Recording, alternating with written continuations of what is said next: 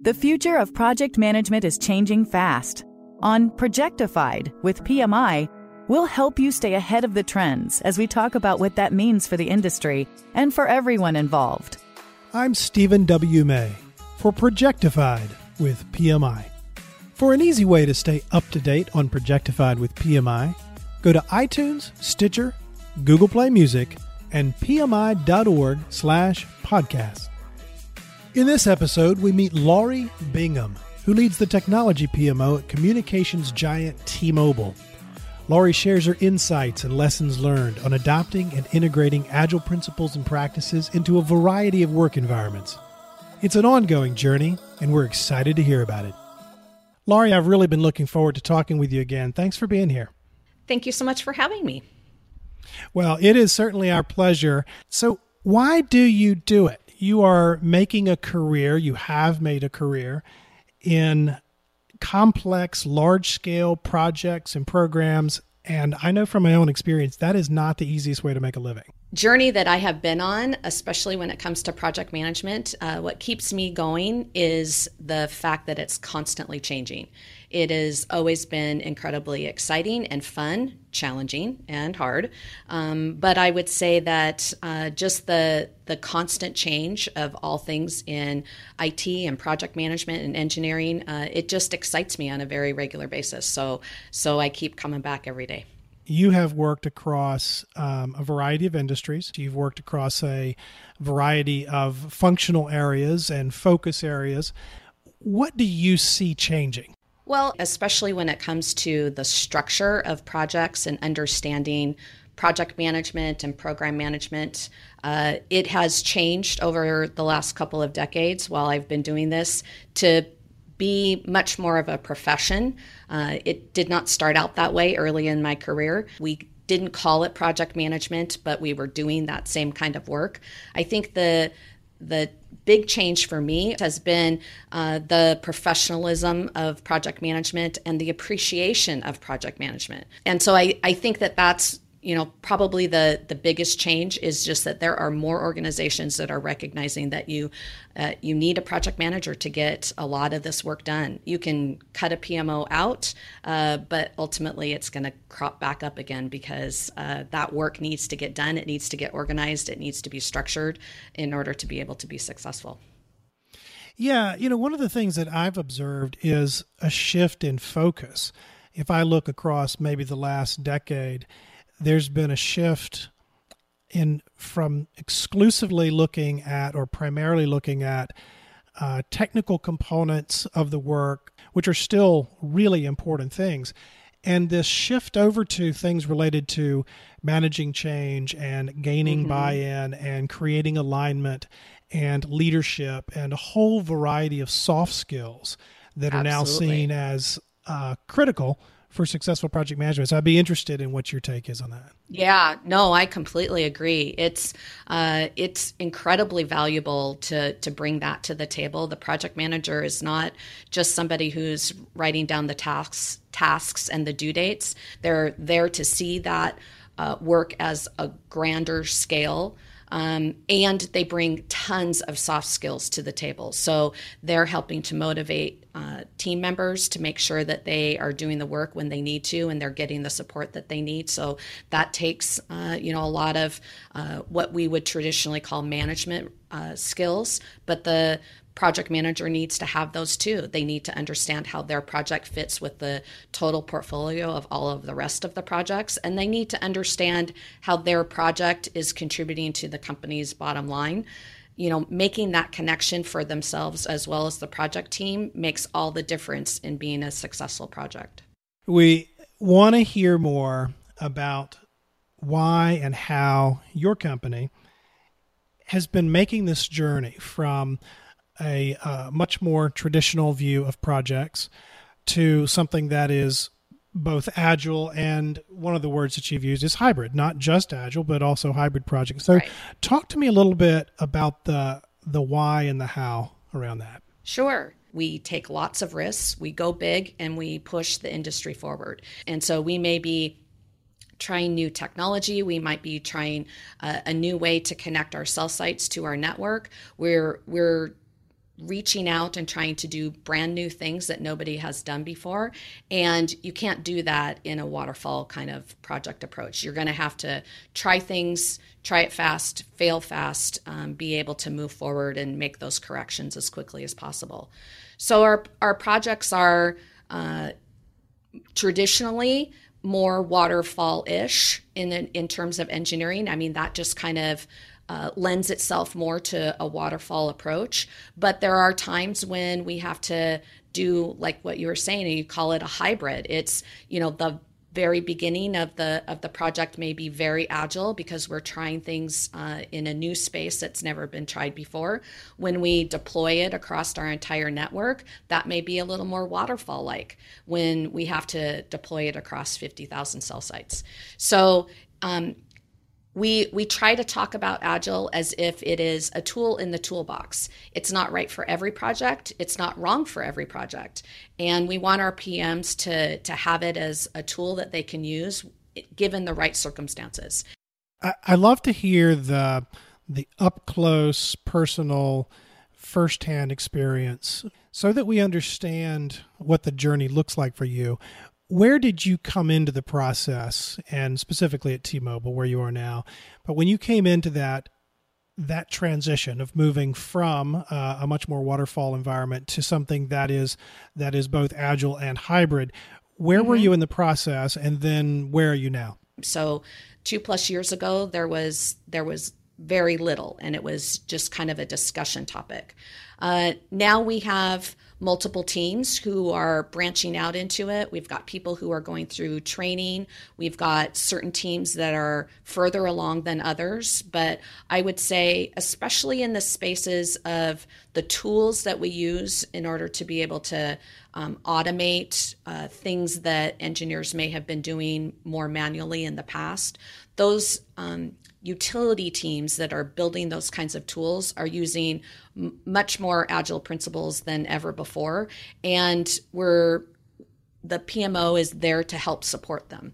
So the teams are becoming more agile and going through their training, and the PMO is right there alongside them uh, to be able to help and support them. We we help and support uh, some teams more than others. Some want to be very independent in their approach, uh, and others want some some more collaboration. And so we scale our involvement depending on what they need us to do. Yeah. So you are specifically involved with a technology PMO, and and obviously you're in uh, in the wireless industry. Um, if you look right now at at all of the projects and programs, however you're dividing those up with that are under the view of that PMO or in some way supported by that PMO. What's your mix now? We have uh, anywhere between 400 and 600 projects in our po- portfolio at any one point in time, which is crazy amounts of numbers. Um, I would say it, it's probably a smaller percentage that are pure agile. There, there's much more in that hybrid uh, arena where they're doing parts of the project using agile and other parts that might be a little more waterfall.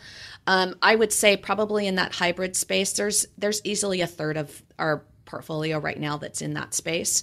Um, and there's some areas that are just never going to be that way. So it's not like we have a goal to to force uh, teams and and projects into that methodology. We just want to be able to uh, allow all of the PMs exposure to the methodology and as well as the teams themselves exposure to the methodology and see, hey, does this fit for your team or not? We had, as an example, one of the teams that we have been working with um, started out thinking that they should probably go to Agile. You know, they did some training and um, and it wasn't seeming to necessarily fit their work. And then we had a discussion with them about using a Kanban board. And they were like, oh, well, that fits our work much better. And it's like, right, that's exactly what we're talking right. about. It's like you got to find the right tool for the right team for the right project. Yeah, yeah. So it sounds like you are leaving that decision to the project manager sometimes we've left it to the team itself. Uh, sometimes it has been the influence of the project manager. Sometimes it's more of a steering committee kind of discussion. And sometimes it's, uh, you know, the project team has started out with one methodology and moved to another uh, midstream. So we don't have a prescriptive way that that mm-hmm. happens. Uh, we let it kind of happen a little more organically, and and that seems to work for us. Um, some of the teams, like I said, we we have some teams that are um, pushing all of their work into the into the agile space, and so naturally, when we're engaging with those teams, uh, we would kind of lean towards using an agile methodology. Um, and then other teams haven't been exposed to it yet. So we wouldn't necessarily push it on them, but we would certainly, if it felt right to introduce it, we would introduce it.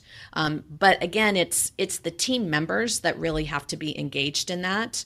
If it if it's not the right time for that team to to suddenly flip the way that they do their work, we're not going to force them. Right. Right. So it, it's interesting to me. In this situation, it sounds like people do have a choice, mm-hmm. but you're still making significant changes. It sounds like you've made yes. a lot of progress in two years.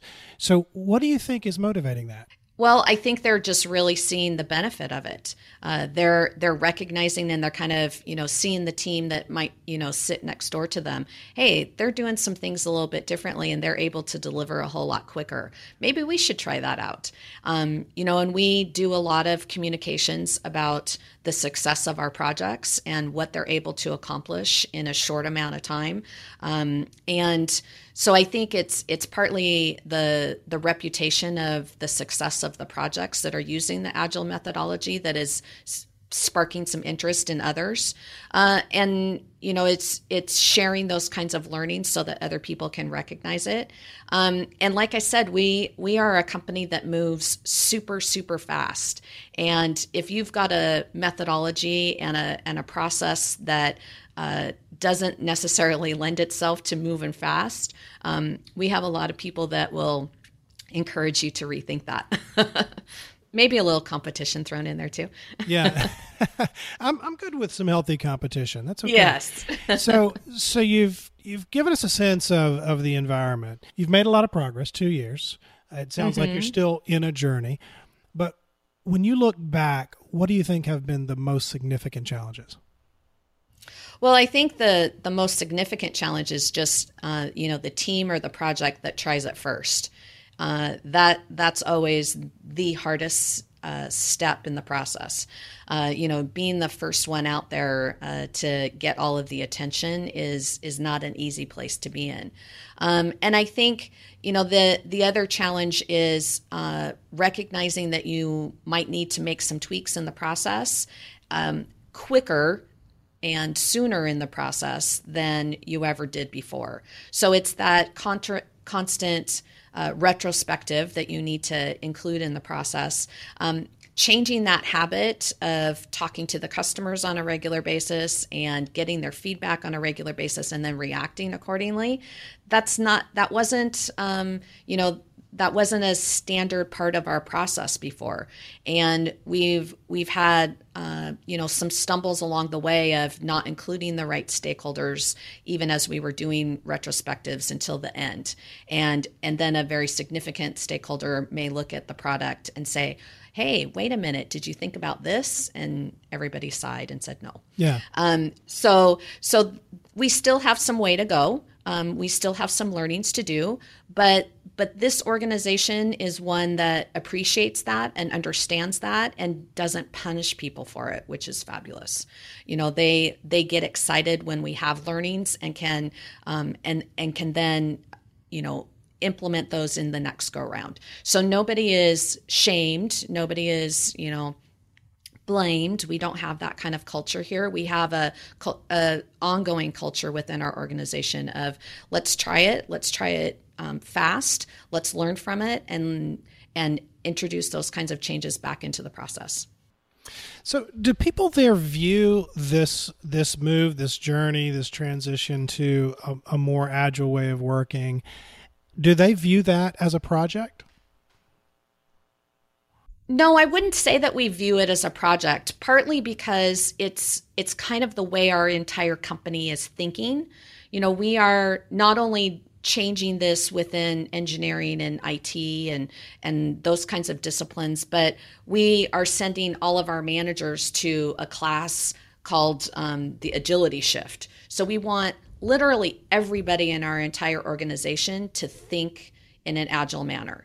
Um, it's a culture shift and change within the entire organization. So, is it a project with a project manager, like checking off um, milestones? No, but everybody has to go to class, and and then everybody has a vocabulary that they can use to to talk about things differently, and um, it, so it's it's more of a program that we are kind of embedding within the organization. Um, but no, not as. And I've worked other places that have run it like a project. Um, mm-hmm. But no, here at T-Mobile, we're not. What's the highest level in the organization that would pay any attention to it, that would ask about it, that would monitor where we are? Where does that go in the organization? Well, certainly our CTO, mm-hmm. Neville Ray, um, okay. knows about this, um, knows about it um, from the engineering perspective as well as IT organization. Our CIO, uh, Cody Sanford, reports to Neville as well. Um, so, so he is very well versed in it, and he's a former project manager, which makes um, conversations with us super easy. Um, and so I would say he definitely, and if he knows about it, then I'm going to say uh, Mr. Legere knows about it too. Yeah. So all the way to the top. Maybe I'll ask him about it on Twitter. How about that? Okay, you ask him. He'll tweet you back. he's, he's, very, he's very active. He's very active. He is Twitter. very active. He is. Yes, indeed. He's, he's, fun to watch. And he's just like that in person too. is it really? I've never met him, yes. but I could. I. It comes through that way. It does come through yes. sincere. You do think this guy would be just like this if you sat down to have lunch with him. Yeah, exactly. We talk an awful lot about um, being authentic here at, at T-Mobile, and I, I think that starts at the top. if you go back and think about where uh, this move toward bringing agile thinking, agile practices, agile agile approaches uh, to projects at T-Mobile, and it sounds like it goes beyond projects the way you're describing it. Right. Who started it? Where did this begin uh, at T-Mobile? Yeah, um, I think it probably started in a couple of different pockets, all kind of simultaneously. So our our EIT organization, um, so enterprise IT, um, started a couple of years ago by training all of the staff within IT on agile principles. Uh, in the engineering space, there have been um, you know different pockets of the teams have you know kind of tried it more organically. Um, and then you know all the way over into a, uh, the business side of our uh, of our business whether it's you know the care and retail and even finance and hr are all going through the agility shift classes for all of our managers. So they they had some sort of you know you know impetus to trying out um, that particular methodology within our manager classes. So I think it kind of started from multiple points um, and is kind of bubbling all up together. One of the things that you said became a challenge somewhere along the way was that there were times when leaders wanted to, and your words were, lock all sides of the triangle. T- tell me, yeah. tell me more about that. Sure. So so this was not at T-Mobile. uh, okay. Um, See, I'm taking us back. I'm taking us back uh, even further. Then, okay. Yes, a little bit um, further back in my career, but but yes, it's um, it's when when the organization has gotten uh, used to and trained on how a waterfall project works, and you can describe the scope and you can define the budget and the timeline all at the very beginning uh, they get very used to being able to talk about projects that way at the very beginning.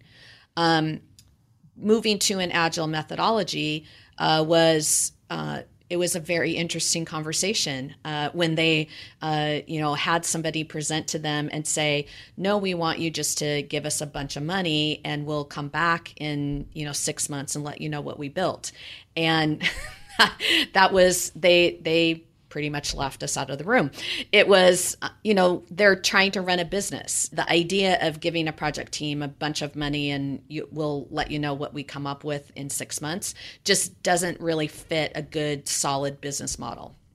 So at, at that particular organization, we had to come up with a way of satisfying wanting to know all three of those aspects at the beginning, but also being allowed to use agile principles and methodologies uh, to run the project and had to come up with a balance. So we would do a def- what we called a define phase at the very beginning of the project very waterfall like um, being able to come up with a very distinct set of scope. Um, but then the development phase of the project was run with agile principles. And then we would flip back to waterfall again at the very end of the project to make sure that we had operational turnover and training, et cetera, in a more waterfall approach at the very end of the project.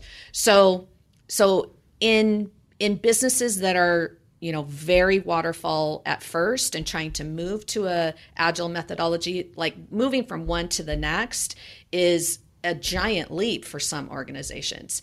And so you that's you know it's through that experience that i learned you you have to tailor it for the culture of the organization. That particular organization was very um, accounting focused and was very um, concerned about the bottom line and the cost of every project. So budget was very important. Other organizations like i've i've worked in um, you know nonprofit organizations. It, it's not that they aren't concerned about budget. It's just that they're more concerned about the quality of the project or the timeline of the project. So different organizations care about different aspects of the project and you have to tailor your agile implementation towards um, what's important to that organization. Yeah yeah, no, thank you. I when you had mentioned it before, we didn't get a chance to go in depth. And just for uh, some that may not be familiar, give us the the thirty seconds on what you mean by the three sides of the triangle. Oh, sure. So three sides of the triangle. That's a PMI thing. um, it's a scope on one side and budget on the other and timeline on the third. And then usually quality is, you know, either around the outside or in the center. Yeah. Um, but but being able to lock what am I going to get, how much is it going to cost, and when am I going to get it, and defining all three of those at the very beginning of an agile project is you know because you haven't done all of that the work that would tell you those answers at the very beginning because you're because you're agile and you're doing in sprints. Um, it was it was a difficult thing to do at the very beginning. Yeah. You also told me about uh, a kind of lesson learned that you had around this idea of letting the data lead us to the answer. Tell me, tell me that story. sure. Um, th- this goes to um, all of the folks out there who might be uh, familiar with Six Sigma methodology. so, uh, you know, it's it's really important to let uh, the the data lead you to the answer. We we have had um, a scenario here uh, in the last just in the last couple of months where we've been trying to prioritize features. So we have a list of features and we want to figure out, you know, which ones do we, you know, basically do first, second, third. Um, and through that process, there was lots of uh, passion uh, by multiple constituents. So we've got stakeholders in multiple organizations um, that are all feeding in their requirements for the features, and uh, lots of passion, but it was more uh, emotionally driven, not necessarily bad emotions, but um, but it was anecdotally related and not data driven. So we took some time to do some data analysis and figure out just some basic things like what's the duration of the particular you know like how long does it take to do the process today? What's you know what's the start what's the end? How long does it naturally take in today's world? Uh, how many times do we do it? So what's the volume of uh, how many times we have to do this thing? And then um, what's the error rate or failure rate of how often we do it and it doesn't work? So those kinds of things and we talked in advance of having to actually talk about any of the features. But we talked about the prioritization model in advance so that we said things like if it's the you know we would want to prioritize something that has the longest duration first um, things that may take six months to do um, would come prior to something that is only a few minutes to do. Um, we would also want to prioritize things that have the highest volume. So if we do 10,000 of them every month, we would want to um, think about doing that feature first versus something that we only do once or twice a year. Um, and same with the failure rate. If we have a failure rate of 50%, like half the time it doesn't work well, um, we might want to prioritize that feature above all the rest. And what was very interesting is when we finally got the data in front of us, people were surprised about one of the features that they had naturally put down, maybe five or six on the list, actually had the longest duration the highest volume and the highest failure rate out of all of the features. And they were like, wow, this is really helpful to have this data. And, you know, of course I chuckled and said, yes, we're letting the data lead us. and, and then it becomes a completely non-emotional and much more objective decision-making process. Um, it was, it was a spectacular moment in my mind. So it becomes the integration moment of agile and analytics. Exactly. Yes are there particular practices or a particular practice that has really stood out for you? If you were to say, look, this is the thing that more people have gotten value from or more projects have gotten value from than anything else, what, what would that be? Uh, listen to your customer. like, build a relationship and listen to the customer is by far the the biggest change in all of the agile methodology as and it's kind of one of our principles at, here at T-Mobile to begin with anyway. It's like and you know that's what Legere does is he talks to the customers. That's why he's so active on twitter is because he's trying to find out from the actual customers what they want and need. Um, when it comes to agile principles that is that is the biggest difference is that suddenly the the development team is right there with somebody who is you know we used to call them the business. Um, they they used to be you know the organization that was over in the other building and the IT organization or the engineering organization didn't necessarily talk to them on a regular basis. It's it's that building of relationship that is ongoing and constant that changes the entire dynamics of the project is there an end game in your mind? Or is is it well we're we're doing a much better job applying agile practices. We're leveraging this great principle of listening to the customer and engaging more effectively with the customer. So mm-hmm. that's great. Let's do more of that. Or is there a, a point that you can see out there where you'd say, yeah, for us we've we've accomplished the journey? Yeah, so I, I guess I would answer that with no. It's always a journey. Uh, okay. Uh, you know, I don't I don't think we will ever be done, and and I also think that you know by the time we get pretty far along in this journey, there will be you know some new fancy methodology that we'll get to use. You know, it's um, it's a it's a ne- ever changing uh, kind of field and industry and and we want to be able to to roll with the punches in in anything that we do. So uh, no i don't think that there's an end game. You know there's just there's going to be more projects and yeah. the technology is constantly changing. So yeah there may be a time when when what we think of today as no, this will never be agile because it has to be waterfall, there may be a time when that technology completely flips around and suddenly it can be agile too. And um, so as a result, no, I don't think it, it'll ever change. I think we will be constantly on this journey. Yeah, yeah. I want to drill in a little further into what you had identified as the sort of single highest leverage practice, this focus on customer, this more mature way of thinking about, engaging with, and listening uh, to the customer. What does that look like in your experience? So, when you think about a team that's doing that well, what are they actually doing? Well, there's a lot of listening going on and um, you know it it looks like there are very tight relationships between what what would be called the customer and the developer and in the sense that when it looks re- like a, a really tight team that is doing it really well, you can't tell the difference between who's the customer and who's the developer. You know, like they end up speaking each other's language and can understand each other in a whole new sense that if they hadn't have been on a project team together, they wouldn't have had before.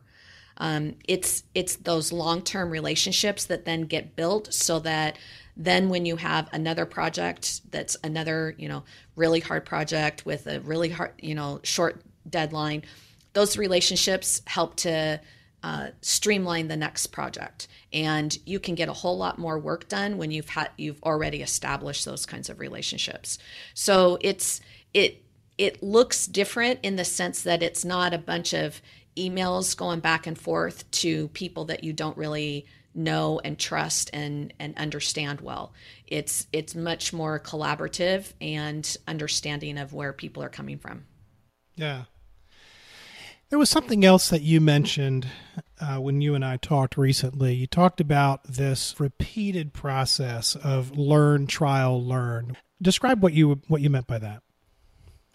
Yeah, it's it's just kind of the what I'm learning as I have now moved into an engineering space. It's the traditional try it, um, learn from it, then um, you know reintroduce what you just learned into the next time that you do it. It's a natural part of the engineering cycle, uh, which I think there's a lot of IT organizations that could probably leverage that uh, on a much more regular basis.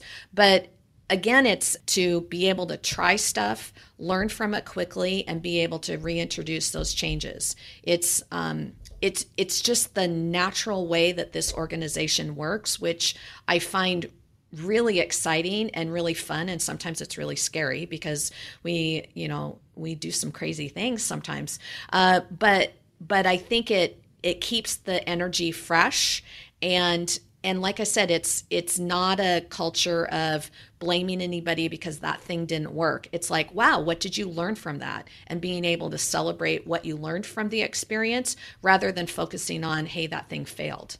Um, it it creates an an opportunity for everybody on the team to be able to come up with what other organizations may call dumb ideas but we're allowed to be able to explore those in a in a much more supportive innovative way yeah. You've been working across wireless, healthcare, scientific research. You've worked on the IT side, you've worked on the engineering side. So you've had a, a pretty broad view of projects and programs and and a lot of that in the midst of this journey into uh, more agile work practices. What have you learned about being effective in constantly changing environments? Sure.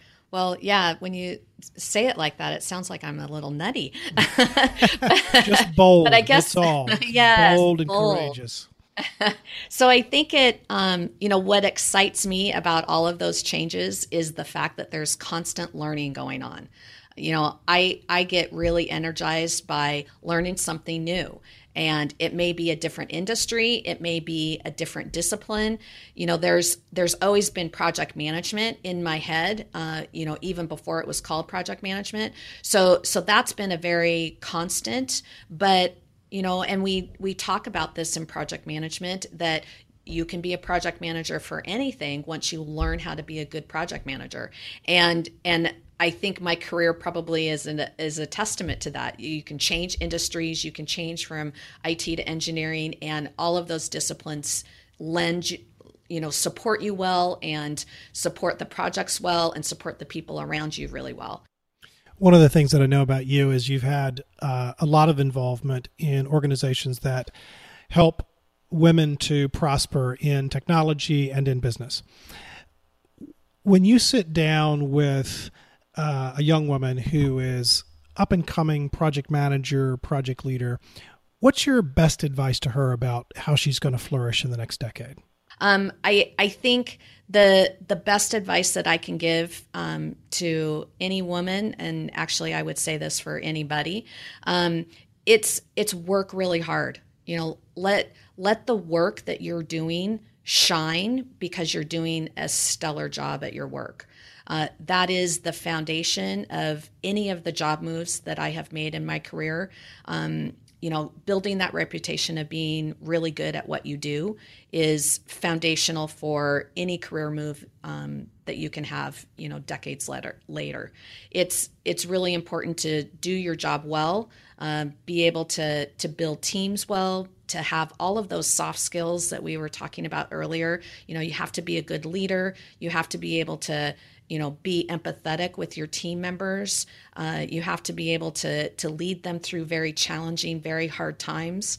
Uh, you know there there were times as a project manager when you know i we had a, a project that was going wrong in the middle of the night on a weekend and had to have one of the software developers come in. And he had a small child that he had to bring with him to the office. Well i brought my oldest daughter who was a great babysitter to be able to support his his little one. Yeah. and you know you you do what you have to in order to be able to make the project successful.